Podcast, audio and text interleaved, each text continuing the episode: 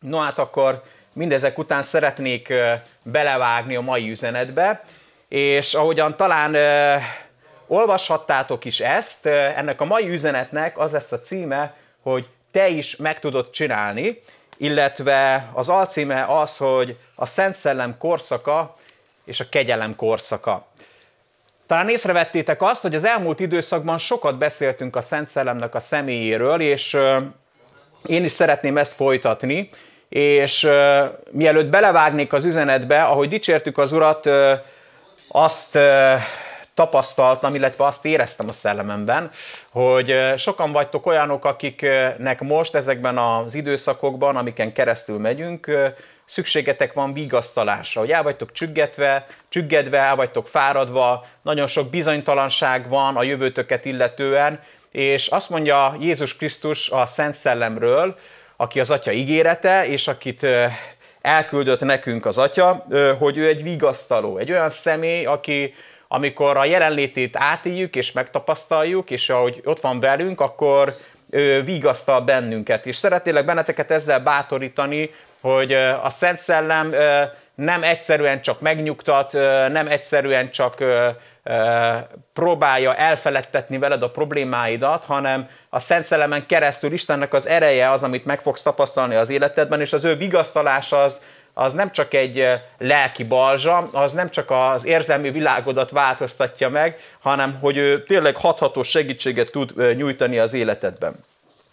Na de hát akkor a mai témánkra rákanyarodva, először arról szeretnék egy kicsit beszélni, hogy mit is jelent a Szent Szellem korszaka, és mit jelent a kegyelemnek a korszaka.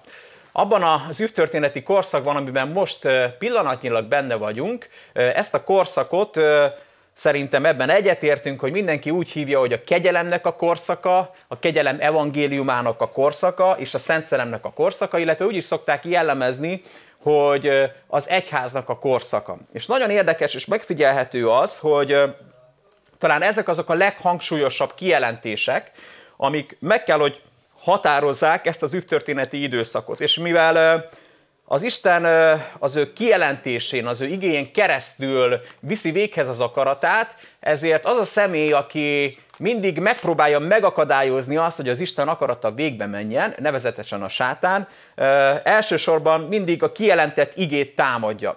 És éppen ezért nagyon érdekes látni azt, hogy a kegyelem korszakában, a Szent Szellem korszakában, az egyháznak a korszakában a leginkább ezek a kijelentések, ezeknek az ereje, ezeknek a valósága az, ami támadva van a hívő embereknek a szívében, sőt az egész világ előtt. És nagyon meglepő azt látni, hogy talán nem is lepődünk meg ezen annyira, hogy, hogy a sátán milyen erővel próbálja ezeknek a kijelentéseknek az erejét elvenni, ezeket a kijelentéseket eltorzítani, megváltoztatni, és azt látjuk, hogy rögtön a, a, Jézus Krisztus feltámadás utáni időszakban, amikor az egyház elkezdte a szolgálatát, és elkezdte betölteni azt a küldetést, amit Jézus Krisztus rábízott, rögtön ezután az időszak után milyen hamar elkezdett elhajlani Istennek a népe ezeknek a fontos kijelentéseknek a valóságától, akár a kegyelem evangéliumától, akár a Szent Szelemnek a munkájától. Azt is fontosnak tartom elmondani az elején, hogy a Szent Szellem korszaka és a kegyelem korszaka így együtt egy nagyon lényeges dolog. A Szent Szellem munkája és a kegyelem evangéliuma egymástól két el nem választható dolog, és nagyon-nagyon szorosan összefügg egymással. Akkor, amikor Pálapostól megírja a Galatáknak a levelét, akkor nagyon érdekes, hogy pontosan ez a két dolog, amire felhívja a figyelmet, hogy mit jelent szellem szerint élni, és mit jelent a kegyelem evangéliumához ragaszkodóan élni. És amikor bevezeti a harmadik részt, akkor ugye azzal a hát felcsattanó megszólítással vezeti ezt be, hogy ó, ti esztelen galaták, kicsoda igézet meg benneteket, hogy ilyen hamar elfordultatok attól az evangéliumtól, a kegyelem evangéliumától, amit hirdettünk nektek, és utána úgy folytatja, hogy azt, amit szellemben kezdtetek el, azt miért akarjátok testben folytatni. És nagyon jól jellemzi, leleplezi Pálapostól itt az ördögnek a munkáját, ugyanis azt mondja, hogy kicsoda igézet meg benneteket. Ez az igézni kifejezés, ez a varázslásra, manipulálásra utal, és hát a magyar nyelv az nagyon-nagyon kifejező, mert Isten is úgy nyilatkoztat ki, hogy kibocsátja az igéjét, Istennek az igéje behatol a szívünknek a közepébe, és ott véghez viszi Istennek a tervét. Az ördög mindig próbálja utánozni Istennek a módszereit, hasonló elvek alapján próbál működni, és nagyon egyszerűen az ige azt mondja, hogy ő nem kijelent igét ad, hanem igéz, amivel megpróbál bennünket manipulálni. Szóval a Szent Szellemnek és a kegyelemnek a korszakában élünk, és ezért azt gondolom, hogy ahogyan közeledünk ennek a korszaknak a végéhez, a kegyelem üzenete is, a kegyelem evangéliumának az üzenete, és a Szent Szellem személyének a fontossága is egyre inkább helyre áll. És nagyon sokat beszéltünk az elmúlt években a kegyelem evangéliumáról, ezt nem is fogjuk abba hagyni, de valahogy most egyre hangsúlyosabbá válik bennünk az, hogy a Szent Szellemnek a személyéről beszéljünk nektek, és hogy vele kapcsolatosan ébresszünk hitet. Azt is azért el szeretném mondani, hogy a kegyelem evangéliumát azt lehet úgy is kezelni, mint egy dogmát, mint egy teológiai állítás, halmazt, és a Szent Szellemről is lehet dogmatikusan beszélni, tudományosan, részletesen ecsetelni, hogy mit mond róla a Biblia. Nem mondom azt, hogy ezzel bármi baj lenne, de szeretném felhívni arra a figyelmet, hogy a Szent Szellem az egy személy. És igazából nem is feltétlenül arra van szükséged, hogy őt nagyon alaposan tanulmányoz, hanem sokkal inkább arra van szükség, hogy megtapasztald az életedben. És ezen a megtapasztaláson keresztül fogod őt, mint szemét megismerni. Vele egy valódi kapcsolatod lehet, és én tényleg teljes szívemből azt kívánom, hogy egyre erőteljesebben tapasztald meg az életedben, hogy mit is jelent az, hogy a Szent Szellem veled van, mint egy személy, hogy itt van veled az életednek minden percében, minden pillanatában. Na hát ahhoz, hogy a Szent Szellem személyével kapcsolatos dolgokat egy kicsit jobban megértsük, és még egyszer szeretném hangsúlyozni, hogy nem okoskodni szeretnék, hanem a hitemet szeretném ővele kapcsolatosan megosztani veletek. El fogunk olvasni egy történetet a Bibliából, nevezetesen a Lukács evangéliumának a 18. fejezetéből, és ezen a helyen egy olyan történet van leírva, ami elsőre talán nem úgy tűnik, mintha nagyon a kegyelem evangéliumáról és a Szent Szellemről szólna, de remélem, hogy az üzenet végére meg fogjátok érteni, hogy miért is ezt az ige szakaszt olvastuk föl.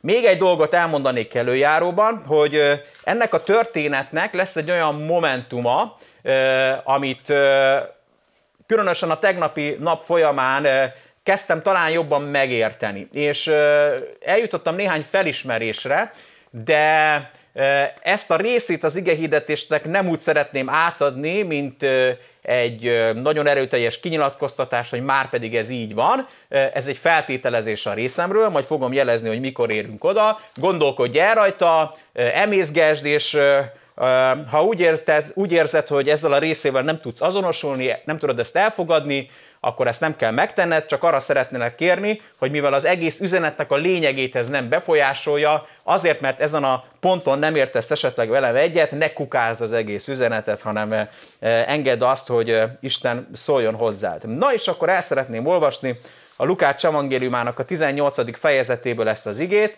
Kicsit előre szaladtak a kivetítőseink, és már látom, hogy eh, kinn is van a az igének az eszenciája, de én akkor olvasnám a Lukás 18-18-tal az igét. Jézust megkérdezte egy zsidó vezető, jó mester, mit kell tennem, hogy örök életet kapjak? Jézus így felelt, miért nevezel engem jónak? Egyedül csak Isten jó. Ismered a törvény parancsait. Ne kövess el házasságtörést, ne gyilkolj, ne lopj, ne tanúskodj hamisan, tiszteld apádat és anyádat. A férfi ezt válaszolta, ezeket gyermekkorom óta mind megtartottam. Jézus ekkor így folytatta, de egy valami még hiányzik belőled, ha tökéletes akarsz lenni, teszi hozzá a Máté evangéliumában, ö, ö, ugyanebben a történetben a Biblia. Add el minden vagyonodat, és amit érte kapsz, azt oszt szét a szegények között. Akkor majd a mennyben lesznek kincseid. Azután gyere és kövess engem. A férfi, amikor ezt hallotta, igen elszomorodott, mert nagyon gazdag volt. Jézus látta, hogy elszomorodott, és ezt mondta. Milyen nehezen mennek be a gazdagok Isten királyságába. Könnyebb a tevének egy tű lyukán átbújni, mint a gazdag embernek Isten királyságába bemenni. Akik ezt hallották, megkérdezték tőle, akkor hát egyáltalán ki kaphat örök életet? Jézus így felelt, az embereknek ez lehetetlen, de Istennek lehetséges. Ekkor Péter ezt mondta, látod, mi mindent elhagytunk, amink csak volt, hogy kövessünk téged. Jézus így válaszolt, igazán mondom nektek, akik elhagyták otthonukat, feleségüket, testvéreiket, szüleiket vagy gyermekeiket Isten királyságáért, azok mindannyian a többszörösét kapják vissza még ebben a világban, a következő korszakokban pedig örök életet kapnak. Na hát erről a történetről szeretnék először röviden beszélni, és hát azt látjuk, hogy van itt egy nagyon komoly, tisztességes, vagyonos, vallásos fiatal ember, aki ugye oda jön Jézus Krisztushoz, és először is megszólítja őt, és azt mondja neki, hogy jó mester.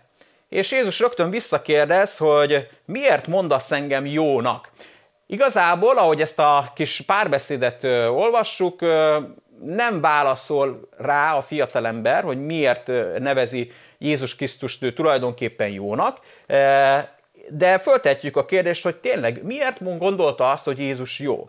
És nekem az a meggyőződésem, hogy ez a gazdag ifjú, ez érezte azt, és tudta azt, látta azt, hogy Jézus Krisztus kimagaslik a mezőnyből, hogy sokkal több az átlagnál, látta rajta azt, hogy tulajdonképpen egy tökéletes életet él. És Jézus utal is neki, mert azt mondja, hogy senki nem jó, csak az Isten, amit talán értelmezhetnénk úgy is, hogy vagyis ha te engem jónak látsz, tökéletesnek látsz, az azért van, mert én Istennek a fia vagyok, hogy én magam is Isten vagyok. Hát nem tudom, hogy erre a felismerésre ez a fiatal ember itt ezen a ponton eljutott-e, de ami egészen biztos, hogy, hogy szeretett volna ő is egy tökéletes életet élni. Amire ő vágyott, az ez a belső tökéletesség volt.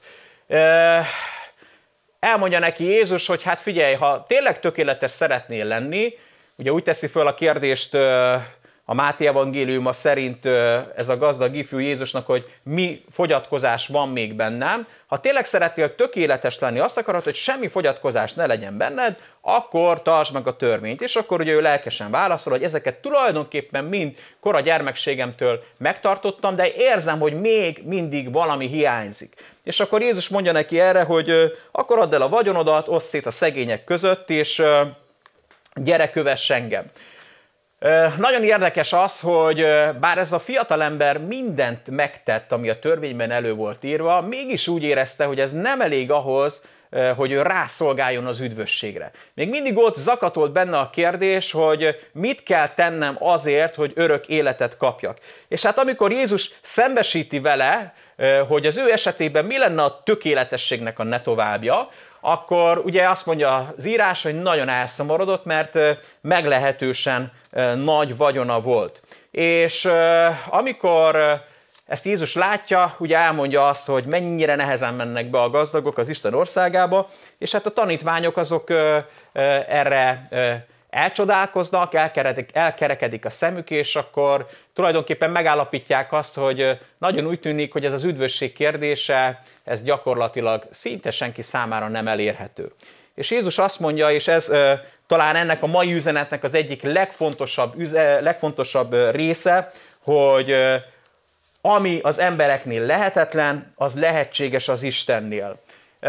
Mi volt az, ami távol tartotta ezt az embert attól, hogy igazán megtapasztalja Istennek az erejét az életében.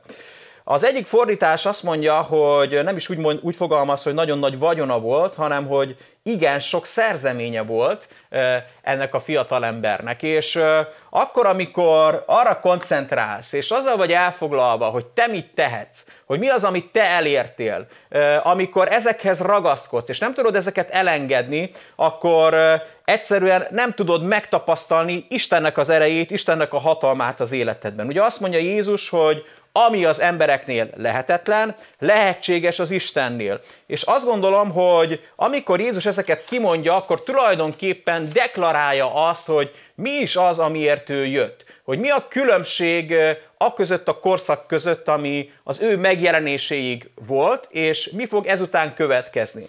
Ugye az Ószövetség ideje alatt az embernek a hitének, az Istennel való kapcsolat tartásának a középpontjában az állt, hogy mi az, amit én tehetek. Mit kell nekem tennem azért, hogy az Istent a magam oldalára állítsam? Mit kell nekem tennem azért, hogy áldott legyek? Mit kell nekem tennem azért, hogy Isten meggyógyítson? Mit kell nekem tennem azért, hogy Isten megszabadítson? És kellett szembesülnie az egész emberiségnek, Izrael népének azzal, hogy lehetetlen mindent megtenni, lehetetlen mindent megcselekedni. Ezzel szemben Jézus azt mondja, hogy bár ez az embereknél lehetetlen volt, Istennél lehetséges. És jön egy olyan korszak, ami már nem a mi lehetőségeinkről szól, nem a mi képességeinkről szól, nem a mi földi perspektívánkról szól, hanem ami már az Isten lehetőségeiről szól, az Isten korlátlan lehetőségeiről, az Isten korlátlan képességeiről, az Istennek a minden tudásáról, az Istennek a hatalmáról, és az Istennek a, az erejéről szól. És hát ugye miután Jézus azt mondja, hogy nagyon nehezen mennek be a gazdagok a mennyországba, és hát ugye szomorúan tapasztalja, hogy ez a fiatal ember nem volt kész arra, hogy mindent hátrahagyva kövesse Jézust, akkor ugye Péter rögtön látja azt, hogy eljött az ő pillanata, és azt olvassuk, hogy rögtön reagál is, és elmondja, hogy hát ők tulajdonképpen, amit ez a fiatalember nem tudott megtenni, ők bizony megcsinálták. És szeretném ezt a részét ennek a történetnek most a Máté evangéliumából fölolvasni, és utána fogunk egy picit majd tovább menni ennek a mentén. Akkor felelvén Péter mondta neki már, mint Jézusnak, íme mi elhagytunk mindent és követtünk téged, mi lesz hát mi nekünk? Jézus pedig mondta neki, bizony mondom nektek, hogy ti, akik követtetek engem, az újjászületéskor, amikor az embernek fia beül az ő dicsőségének királyi székébe, ti is beültök majd 12 királyi székbe, és ítélitek az Izrael 12 nemzetségét.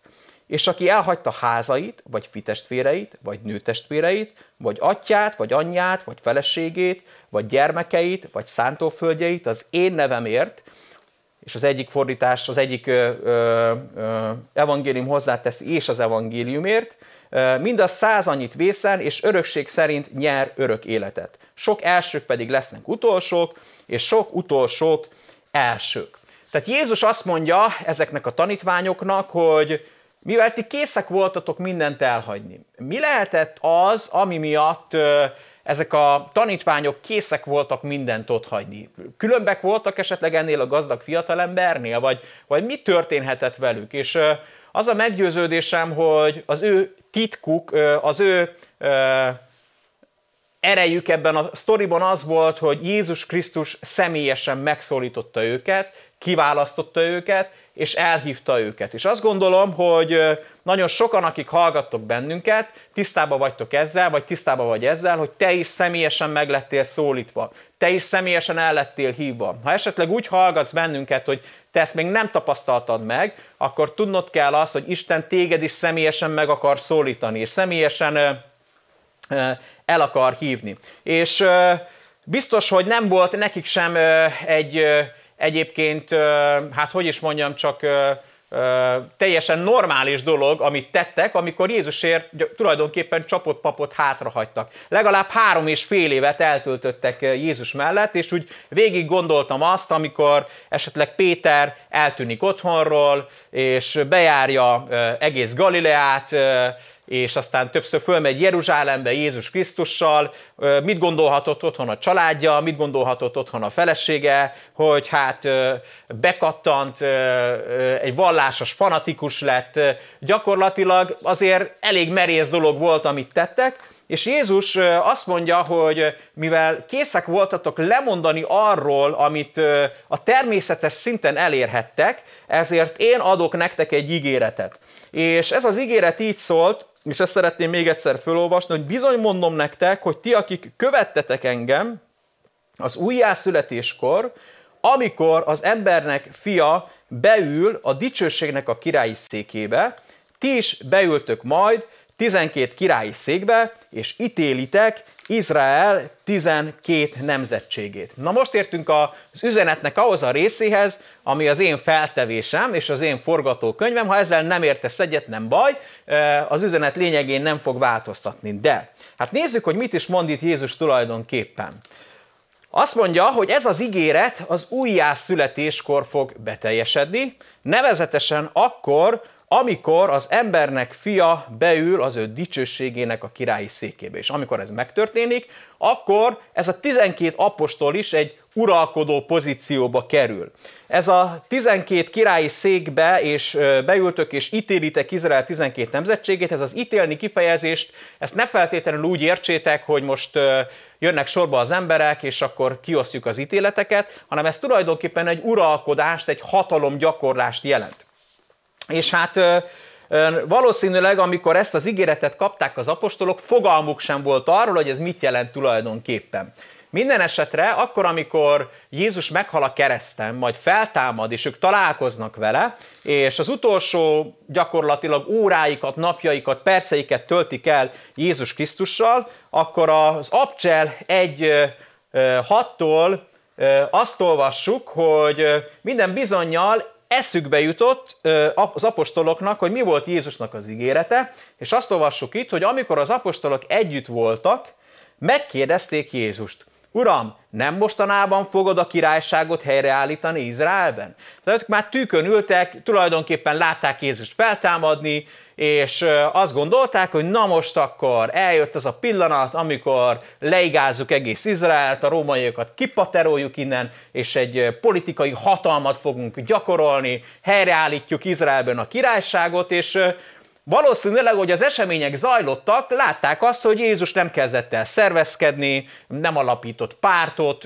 mit tudom én, nem ment be a Sanhedrin elé és csapott az asztalra, nem kezdett el röpcédulákat gyártani, vagy bármi egyéb, hanem, hanem velük jött bent, és nagyon fontos kijelentéseket adott nekik. A tanítványoknak nyilván eszükbe jutott az ígéret, és arra gondoltak, hogy tulajdonképpen most már, hogy Jézus feltámadt, mi is készen lennénk a szolgálatra, és ha az Úr Jézus is úgy érzi, akkor eljött a pillanat, amikor beleülhetünk végre abba a 12 székbe Jézus Krisztussal együtt, és akkor mi fogunk majd uralkodni Izrael szerte. És Jézus egy picit leforrázza őket, mert azt mondja nekik, hogy nem a ti dolgotok, hogy tudjátok az időpontokat vagy időszakokat. Egyedül az atyának van hatalma ezeket meghatározni. A régebbi fordítás úgy fogalmaz, hogy nem a ti dolgotok tudni azokat az időket, amelyeket az atya a maga hatalmába helyezett. Tehát ez egy másik hatalmi terület, egy másik felség terület. És Jézus szembesíti az apostolokat, hogy az a hatalom, amit ő akar adni nekik, az, az nem egy politikai befolyás. Az nem a természetes szinten működik. Az, az nem egy társadalmi befolyás, hanem valami teljesen más. És nagyon fontos az, hogy ezt a tanítványok megértsék, az apostolok megértsék, és nagyon fontos az, hogy mi is megértsük, mert ennél van egy sokkal nagyobb hatalom, ami az Istennek a munkáját, az Istennek az erejét, az Istennek a tervét sokkal dinamikusabban, sokkal nagyobb erővel, isteni erővel az emberi lehetőségekhez képest működteti.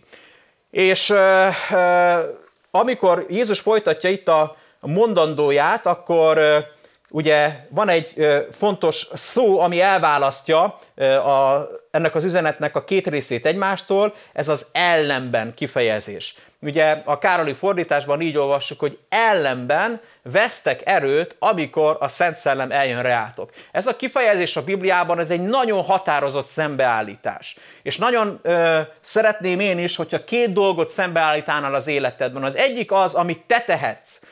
Az egyik része a dolgoknak az, amit te el tudsz érni a befolyásoddal, amit te el tudsz érni az erőlködéseddel, és ebben vannak tehetséges emberek, vannak kevésbé tehetséges emberek. Lehet, hogy te borzasztóan tehetséges vagy, és úgy érzed, hogy nagyon sok mindent el tudsz érni emberileg.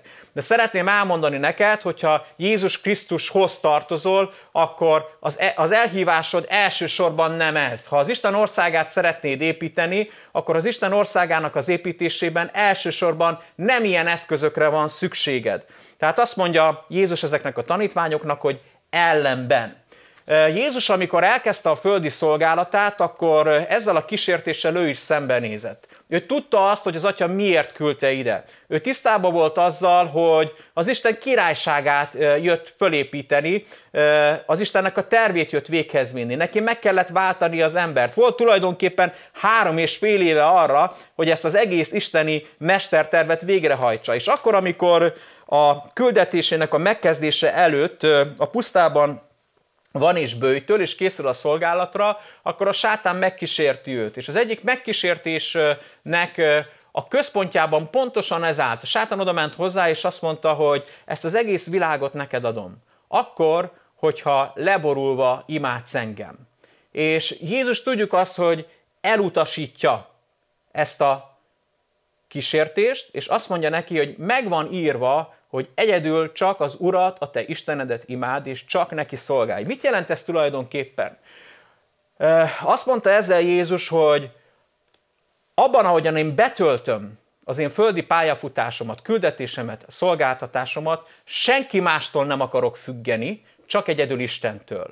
Az imádás az egy függést jelent ki, függést fejez ki. Benne van az, hogy az a személy, akit imádok, attól függök annak a hatása alatt vagyok, annak a befolyása alatt vagyok. És azt mondta Jézus, hogy én senki másnak a hatalmára nem tartok igényt, senki mástól nem akarok függeni, senki másnak a befolyását nem szeretném az életemen érezni, csak egyedül Istenét. És megáll ebben a kísértésben, és nagyon érdekes, hogy úgy jön vissza a pusztából, azt mondja az Úr, hogy a, azt mondja az ige, hogy a Szent Szellemnek az erejével, a Szent Szellemnek a hatalmával tér vissza. És azt gondolom, hogy te igazán meg szeretnéd tapasztalni a Szent Szellemnek az erejét és a hatalmát az életedben, akkor ezeket az egyéb hatalmi eszközöket, ezeket az egyéb emberi próbálkozásokat el kell utasítanod. Szóval azt mondja Jézus, hogy ellenben a Szent Szellem leszáll rátok, és erőt kaptok, és tanúim lesztek Jeruzsálemben, egész Judeában és Samáriában, sőt az egész világon mindenhol. Ez a, az igen rengetegszer elhangzik a Szent Szellemmel kapcsolatosan, és azt mondja itt tulajdonképpen az ige, hogyha a Szent Szellem rád akkor ez képessé tesz téged arra, hogy Jézus Krisztusnak a tanúja legyél. Ez a tanú kifejezés, ez jelentheti azt, hogy mész amerre vissza lábad, és mindenhol beszélsz Jézus Krisztusról, de sokkal több van benne ebben a kifejezésben. Ez a tanú, ez azt is jelenti, hogy egy bizonyíték. Hogyha a Szent Szellem téged betölt, akkor függetlenül attól, hogy erőlködnél, egy bizonyíték leszel amellett, hogy Jézus Krisztus él. Egy bizonyíték leszel arról, hogy az Isten szereti az embert. Egy bizonyíték leszel te magad arról, hogy az Isten jó. Egy bizonyíték leszel arról, hogy az Istennek az ereje beavatkozik az embernek az életében. És ezért nagyon-nagyon kívánatos dolog az, hogy a Szent Szellem ránk szálljon, hogy erőt kapjunk a Szent Szellemtől, és hogy ő betöltsön bennünket újból és újból. Szóval visszakanyarodva egy pillanatra a Máté 19-re, ugye bekapták az ígéretet, hogy majd uralkodni fognak, és Jézus is beleül a dicsőségnek a királyi székébe, és számon is kérik ezt az ígéretet az apostolok Jézuson, de elmondja azt Jézus nekik, hogy nekik tulajdonképpen itt ebben a szituációban teljesen más lesz a dolguk, és ez egy másik dimenzióban történik. Aztán ugye itt a Máté 19-ről még egy-két szót ejtve, látunk itt két dolgot, sőt hármat, ami együtt történik. Az egyik az, azt mondja az ige, hogy az újjászületéskor, amikor az embernek fia beül a dicsőségének a királyi székébe. Hogy történhet ez a kettő dolog egyszerre? És egyáltalán mi az az újjászületés? És miközben van minden a Szent Szellemhez. A János 3-hoz lapozva, hogyha oda lapoztok a Bibliátokban, akkor ott olvasunk egy pár beszédet, ami Jézus és a, az egyik hát, köztiszteletben álló írástudó farizeus között, Nikodémus között zajlott le, és ezt szeretném most fölolvasni. Felele Jézus, és mondta Nikodémusnak, bizony-bizony mondom neked, ha valaki újonnan nem születik, nem láthatja, nem érzékelheti az Istennek az országát. Monda neki Nikodémus, mi módon születhetik az ember, hogyha vén? Vajon bemehet az ő anyjának a méhébe másodszor, és születhetik újjá? Tehát mi az, amire Jézus itt felhívja a figyelmet? Arra hívja fel a figyelmet, hogy ha szeretnél bekerülni az Istennek az országába, ha szeretnéd érzékelni az Isten országának a valóságát, ezt a másik síkot, ezt a másik dimenziót, ezt a láthatatlan világot, ezt a szellemi világot, ami sokkal erősebb annál, mint amit meg tudsz a a fizikai kezeiddel ragadni, és a fizikai szemeddel, amit tudsz érzékelni, akkor mindenképpen neked újjá kell születned, egész pontosan az a kifejezés van itt a Bibliában, hogy felülről kell születned. Na most hogyan történik ez a felülről születés, ez az újjászületés? Ugye ezt fejti ki Jézus, és akkor folytatom az ötödik verstől. Felele Jézus, bizony, bizony mondom neked, ha valaki nem születik víztől és szellemtől, nem mehet be az Isten országába. Ami testtől született, test az, és ami szellemtől született, szellem az. Ne csodáld, hogy azt mondtam nektek, neked szükséges nektek újonnan születnetek. Lehet, hogy most néhányan nem fogtak velem egyetérteni, de akkor, amikor itt beszél Jézus a víztől való születéstől, akkor ez nem a bemerítkezés itt nem a bemerítkezésre, a vízkeresztségre gondol. A víztől való születés az a te természetes születésed, az az első teremtésnek a része. Azt mondja a teremtés könyve, hogy úgy indult az egész teremtés, és benne az ember megalkotása is, hogy az Istennek a szelleme lebegett a vizek fölött. Akkor, amikor te megszülettél, a te megszületésed úgy történt, hogy kijöttél a magzat vízből, kijöttél az édesanyádnak a méhéből, és megláttad ezt a napvilágot. Ez volt a te első születésed. De azt mondja a Biblia, hogy nem elég ez az első születés, hanem először is fontos, hogy megszülessél víztől, ugye úgy mondja, hogy testtől megszülessél, és utána pedig, hogy megszülessél szellemtől, mert ez a szellemtől való születés az, ami lehetővé teszi azt a számodra, hogy te érzékeljed az Istennek az országát, az Istennek a valóságát, hogy megtapasztald őt, hogy lássad őt, hogy ne testi szinten gondolkodjál, ne testi szinten éld az életedet, hanem belekerülj abba az állapotba, ami már nem arról szól, hogy az embernek lehetetlen, hanem ami már arról szól, hogy az Istennek lehetséges. És úgy folytatja itt Jézus, hogy lássuk azt, hogy ez tényleg a Szent Szellemnek a munkája, ne csodált, hogy azt mondtam nektek, neked szükséges nektek újonnan születnetek. A szél fúj, ahová akar, és annak a zúgását hallod, de nem tudod, hogy honnan jön és hol megy, és így van mindenki, és nagybetűvel írja, aki a szellemtől született. Tehát amikor Jézus a Máté 19-ben azt mondja, hogy az újjászületéskor, akkor ez az a momentum, amikor emberek a szellemtől újjászületnek. És ezt párhuzamba állítja egy másik eseménnyel, nevezetesen azzal, amikor Jézus Krisztus elfoglalja a helyét a dicsőséges királyi székben. És hogyha mindezek után tovább megyünk, és eljutunk a pünkösdi eseményekig, amiről az apostolok cselekedeteinek a második részében olvasunk, akkor tudjuk azt, hogy akkor, amikor pünköskor a Szent Szellem kiárad, akkor ez egy valamit bizonyít, nevezetesen azt, hogy Jézus fölment a mennybe, és leült a trónra az atya mellé. Hogy elfoglalta a királyi, dicsőséges királyi széket. És amikor ez megtörtént, hiszen ezt jelezte Jézus előre, akkor kibocsátotta a Szent Szellemet. És amikor a Szent Szellem megjelent és leszállt az apostolokra, akkor hirtelen elkezdték érzékelni az Istennek az országát. Ezzel nem azt szeretném mondani, hogy addig nem tapasztaltak meg dolgokat. Nem azt szeretném mondani, hogy akkor nem voltak isteni erők, amik működtek az életükben. Időszakosan előfordultak ezek a dolgok, de ha jobban belegondolsz, akkor pontosan látod azt, hogy egy csomó dolgot egyáltalán nem értettek. Nem értették, ugye, ugye Péter megkapja azt a kijelentést, és ezt közé is teszi ott a szűk tanítványi körben, amiért Jézus nagyon boldog, hogy te vagy a Krisztus az élő Istennek a fia. és azt mondja neki Jézus, hogy boldog vagy Simon Jónafja, mert nem test és vér jelentette ezt ki neked.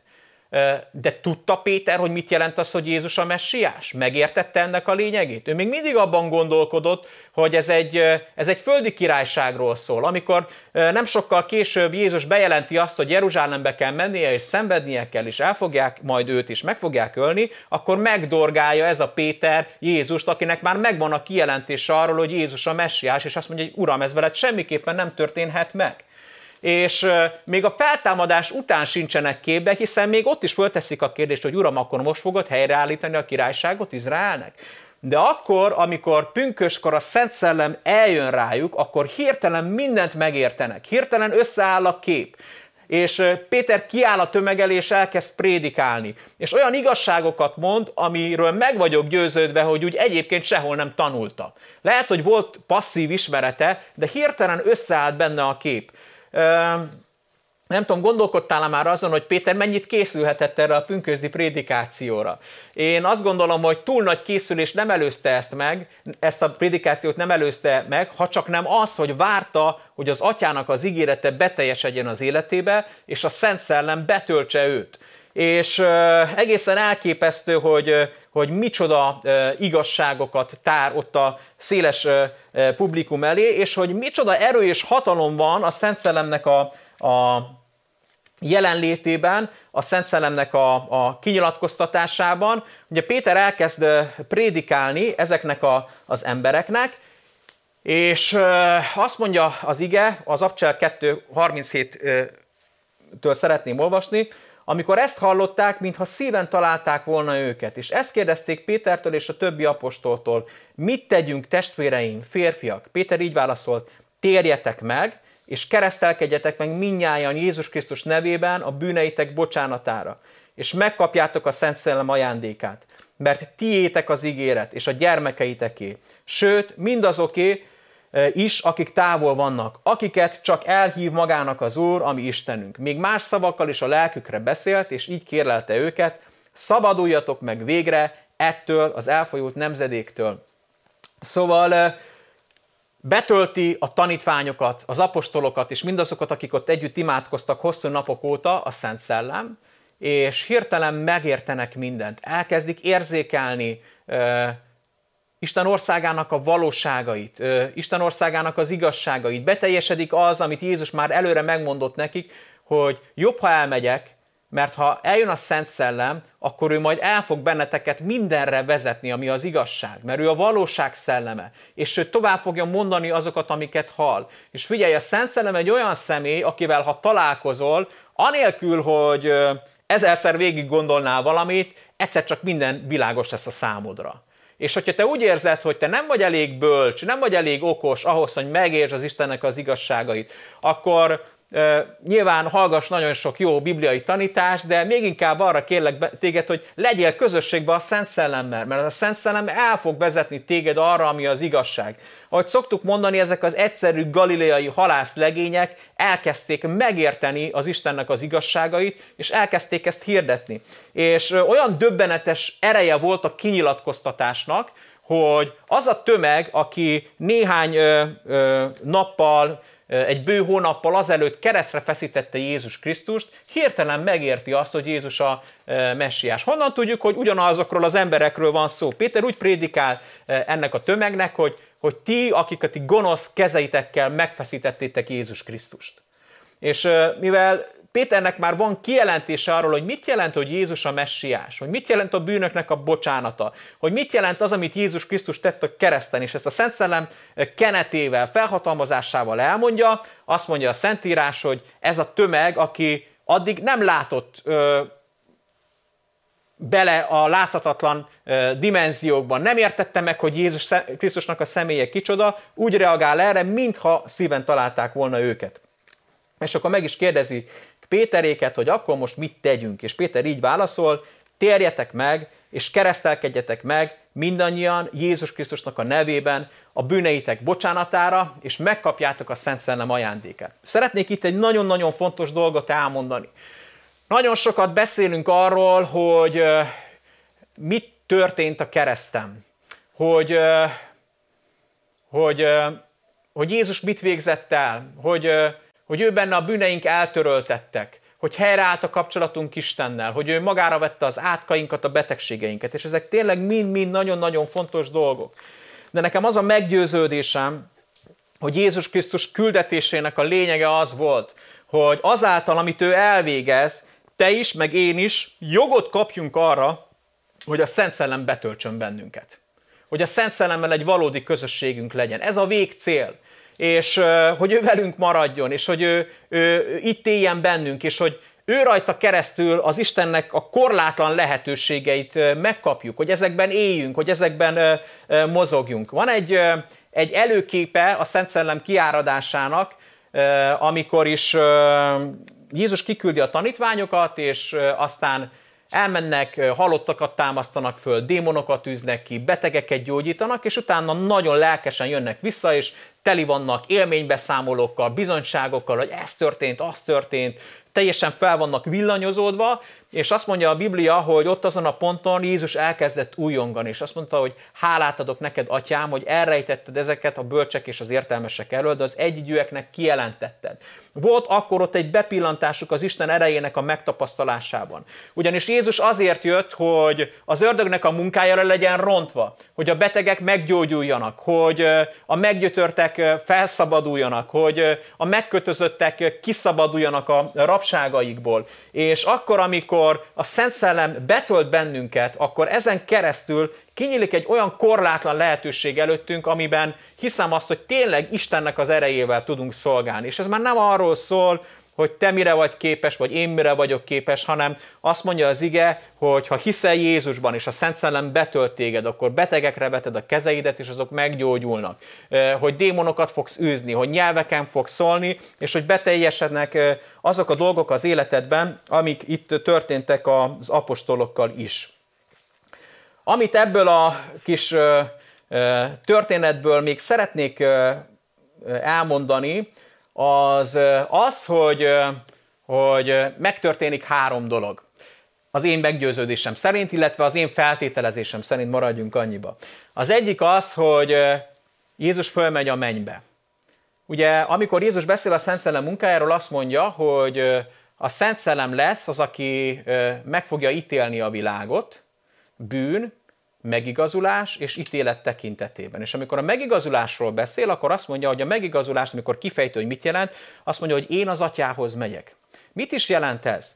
Tulajdonképpen, amikor Jézus föltámadt a halálból, és fölment az atyához a mennyben, akkor ott megjelent az Isten színe előtt egy olyan ember, aki bűn nélkülinek és igaznak bizonyult. Ez a megigazulás. És a Szent Szellem, amikor Jézus, mint megigazult ember, eh, igaznak bizonyult ember eh, oda leül az atyának a trónjára, az atya mellé, akkor kiárad és betölti eh, a tanítványokat. És itt ezen a ponton, ahogy már utaltam is rá korábban,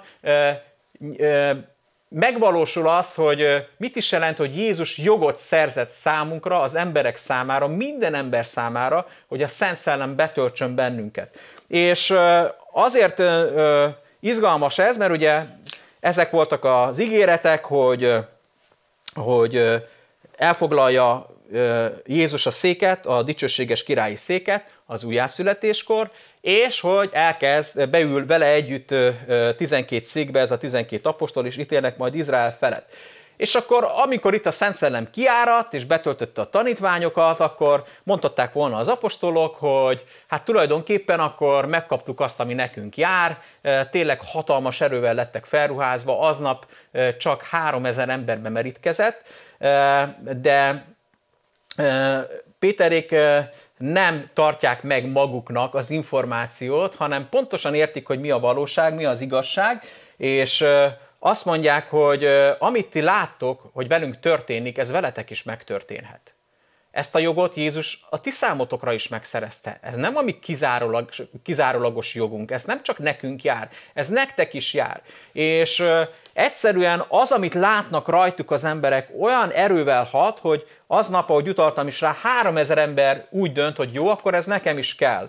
És ugye el most mondja úgymond a feltételeket Péter. Milyen feltételek ezek? Ez, ez valami olyan, amit nekünk ki kell préselnünk magunkból, létre kell hoznunk. Nem erről van szó. Egyszerűen csak el kell fogadnunk valamit, amit Isten ajándékba adott. Azt mondja, hogy térjetek meg, változtassátok meg, ahogyan gondolkodtok Istenről és saját magatokról keresztelkedjetek meg, merítkezzetek meg, be mindannyian Jézus Krisztus nevében a bűneiteknek a bocsánatára. Fogadjátok el ezt, hogy Isten megbocsátotta a bűneiteket. Azonosuljatok Jézus Krisztusnak a személyével. És ennek az lesz a követ, következménye, hogy ti is meg fogjátok kapni a Szent Szellemnek az ajándékát.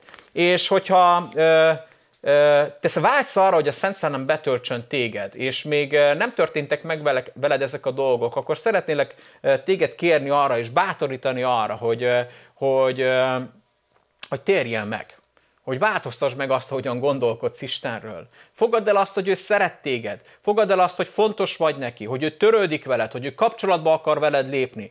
És hogyha meghoztad ezt a döntést, akkor higgyél Jézusban, higgyél abban, amit Jézus tett érted a kereszten. Higgyél abban, hogy ő feltámadt és él. És arra is szeretnélek bátorítani, hogy merítkezz be, hogy fejezd ki az elköteleződésedet, a hitedet azzal, hogy a bemerítkezésben szövetségre lépsz Jézus Krisztussal. És az a meggyőződésem, hogy te is fogod kapni a Szent Szellemnek az ajándékát, mert ez mindenkinek jár. Az is egy külön misét megérne, egy külön prédikációt megérne, hogy akkor, amikor a Szent Szellem benned van, akkor tényleg egy bizonyítékká tesz téged. És anélkül, hogy erőlködnél, anélkül, hogy ezt próbálnád kiizzadni magadból, az, aki vagy, vonzóvá tesz téged. Te leszel önmagadban a reklám, anélkül, hogy te most egy külön marketing tervet készítenél. Egyszerűen, egyszerűen a Szent Szellem, ha benned van, akkor azok az emberek, akik találkoznak veled, érzik azt, hogy neked valami több van és ami neked van, az nekem is kell. És ha a Szent Szellem betölt bennünket, én ezt tapasztaltam a saját életemben is, hogy ez tényleg ilyen hatást gyakorol a környezetemre is. Egy-két dolgot szeretnék még veletek megosztani, aztán lassan zárom a soraimat, hogy, hogy mi van akkor, hogyha már valamikor régen betöltekeztél Szent Szellemmel, de nem tapasztalod most az életedben annyira erőteljesen az ő jelenlétét. Hogy hol van most ő? Jézus azt mondta, hogy a Szent Szellem, ha eljön, akkor ő velünk marad. És hiszem azt, hogyha egyszer betöltött már téged a Szent Szellem, akkor ő, akkor ő ott van veled, még akkor is, hogyha nem érzékeled. És Szeretném elmondani, hogy a Szent Szellemmel való kapcsolat az nem kell, hogy egy múltbeli emlék legyen a számodra. Hogy megemlékez, most hamarosan pünkös lesz arról, hogy igen, pünköskor eljött a Szent Szellem, és volt az én életemben is egy pünkös, amikor betöltekeztem Istennek a szellemével. Értsétek jól, de az apostolok a Szent Szellem személyétől, a Szent Szellem erejétől teljesen függővé lettek.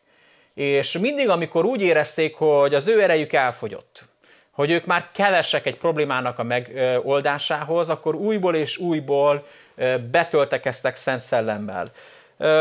Itt van Péternek az esete. Péter, ha valaki, akkor Péter pontosan tudta, hogy mire képes a Szent Szellem nélkül. Soha nem a jó szándékkal és a nagy elhatározásokkal van baj.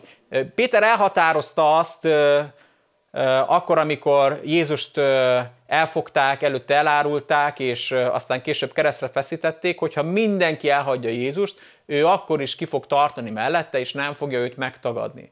Az elhatározásával és a szívének a szándékával semmi baj nem volt, ő ezt őszintén így gondolta.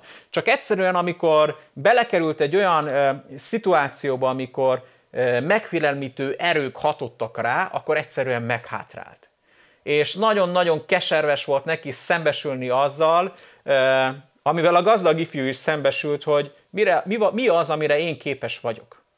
De akkor, amikor a Szent Szellem betöltötte őt, akkor pedig azzal szembesült, hogy, hogy, hogy mi az viszont, ami Istennél lehetséges. És hogyha ott azon az éjszakán, amikor Jézus egy szolg, vagy, Jézust elárulja Péter egy szolgáló lánynak a kérdései miatt, valaki azt mondta volna Péternek, hogy eltelik körülbelül egy olyan másfél-két hónap, és te Jeruzsálemnek a szívében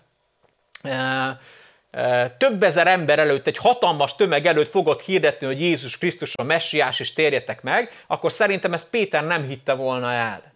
De miután a Szent Szellem betöltötte őt, megtörtént ez vele.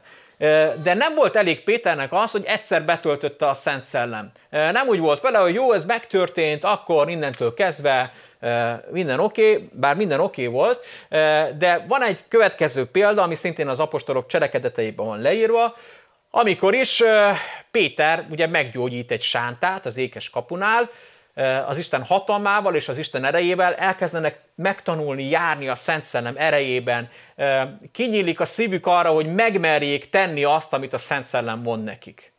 És amikor elkezded megtenni azt, amit a Szent Szellem mond neked, akkor nagyon izgalmas életed lesz. És nagyon az a jó hírem van, hogy nagyon sok konfliktus helyzetbe fogsz kerülni. És ez így történt Péterékkel is, mert berángatták őket a Sanhedrin elé, és számom kérték őket, és azt mondja az ige, hogy megtiltották nekik, hogy többet Jézus Krisztusnak a nevében beszéljenek. Péterék azt mondják, hogy mi ezt nem tudjuk vállalni, de kiderül utána abból, ahogyan a gyülekezet imádkozik, hogy azért elbátortalanodtak. És mi volt erre az ő megoldásuk, vagy az ő stratégiájuk az, hogy újból elkezdtek imádkozni.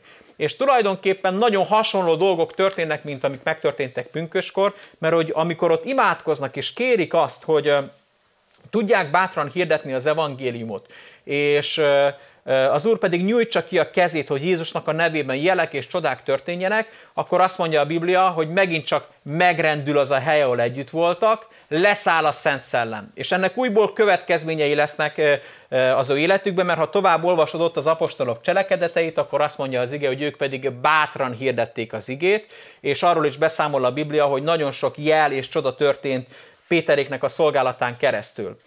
Szóval ami ebből a te számodra aktualitás, és amire szeretnélek kérni, a Biblia bátorít erre bennünket, hogy teljesedj be újból és újból a Szent Szellemmel. Ha szeretnéd az Isten végtelen lehetőségeit megtapasztalni az életedben, ha úgy gondolod, hogy te sem azzal szeretnél törődni, hogy mi az, amire te képes vagy, mi az, amire te el tudsz jutni, mi az, amit a te teljesítményed lehetővé tesz a számodra, hanem szeretnéd egy isteni perspektívában élni és mozogni, akkor arra bátorítalak, hogy kérd újból és újból, hogy a Szent Szellem töltsön be téged, hogy legyen hatással rád, hogy, hogy vegyen teljes uralmat az életed fölött. Sokat beszélünk az isteni csodákról, és ezek nagyon-nagyon jó dolgok, és a Tamás is utalt erre az elmúlt alkalommal, hogy, hogy, hogy az erőnek nem csak ilyen megnyilvánulásai lehetnek az életünkben, hanem a Szent Szellem bennünket, magunkat, mint embereket, mint személyeket tesz mássá. Hogy amikor a Szent Szellem betölt bennünket, akkor tulajdonképpen visszatükrözzük az Isten képűségünket, és ahogy mondja a Biblia, egy isteni természetnek a részeseivé válunk. Úgyhogy egy igével szeretném befejezni a korintusi második levélnek a harmadik fejezetéből szeretnék felolvasni csak kettő verset. Érdemes otthon elolvasnod az egészet, és rádöbbenni arra, hogy mi is a Szent Szellemnek a munkája hogy a Szent Szellem és a kegyelem evangéliuma az két egymástól elválaszthatatlan dolog. Mert a Szent Szellem, amiről meggyőz téged, az nem az alkalmatlanságod, az nem a bűneid, nem a hibát, hanem pont ellenkezőleg az alkalmasságod, amivé válsz az Isten erejének a következményeképpen. És úgy olvassuk a 2 Korintus 3, 17-18-ban, hogy ezt mondja itt Pál, hogy az Úr pedig a szellem, és ahol az Úr szelleme, ott szabadság.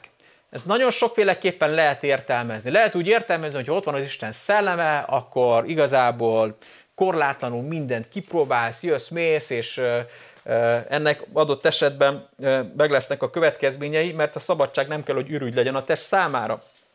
Ez én meggyőződés ez szerint talán sokkal inkább azt jelenti, hogy amikor a Szent Szellem ott van, akkor nincsenek korlátok, akkor nincsenek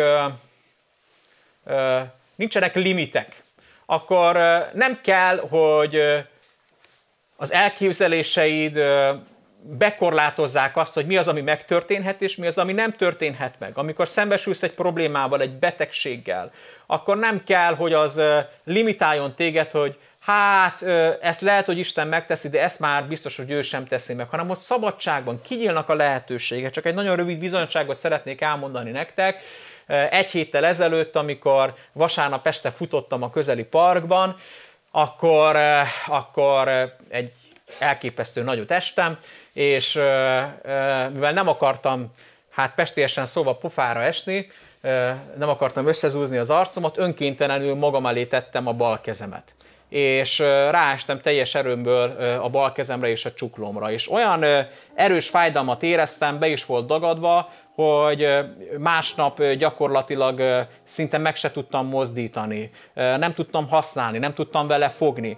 És ahogy leültem az asztalon mellé, most ez lehet, hogy furcsán hat a számotokra, de saját magamért imádkoztam kézrátétellel, megfogtam a csuklomat, és imádkoztam azért, hogy, hogy állítsa helyre az Úr ezt a kezet. És képzeljétek el, az történt, hogy még aznap alább a fájdalom, elkezdtek újból mozogni az ujjaim, és most ugyanúgy tudom használni, mint annak előtte. Őszintén szólva, ha emberileg gondoltam a kezemre, akkor nem volt reális az, hogy ez megtörténik, vagy megtörténhet. De ha ott van az Istennek a szelleme, akkor szabadság van, akkor ott nincsenek korlátok. És úgy folytatja itt Pálapostól, hogy az Úr pedig a szellem, és ahol az Úr szelleme, ott a szabadság, mi pedig miközben fedetlen arccal, mint egy tükörben szemléljük az Úr dicsőségét, minnyáján ugyanarra a képre formálódunk át, az Úr szelleme által dicsőségről dicsőségre, és itt szeretném idézni a Csia Lajos bácsinak a fordítását is, ami úgy szól, hogy mi pedig mindannyian, míg felfedett arccal visszatökrözzük az Úr dicsőségét, dicsőségről dicsőségre átváltozunk úgy, ahogy az Úr szelleme hat.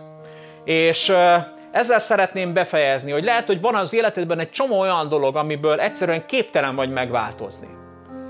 Érzed a szükségét annak, hogy változzál, és talán kereszténység címén is sokszor csak az van ráterhelve, hogy meg kell változnod. Ez nem maradhat így mert kibírhatatlan vagy, mert tönkreteszed magadat, és tönkreteszed más, tönkreteszel másokat is.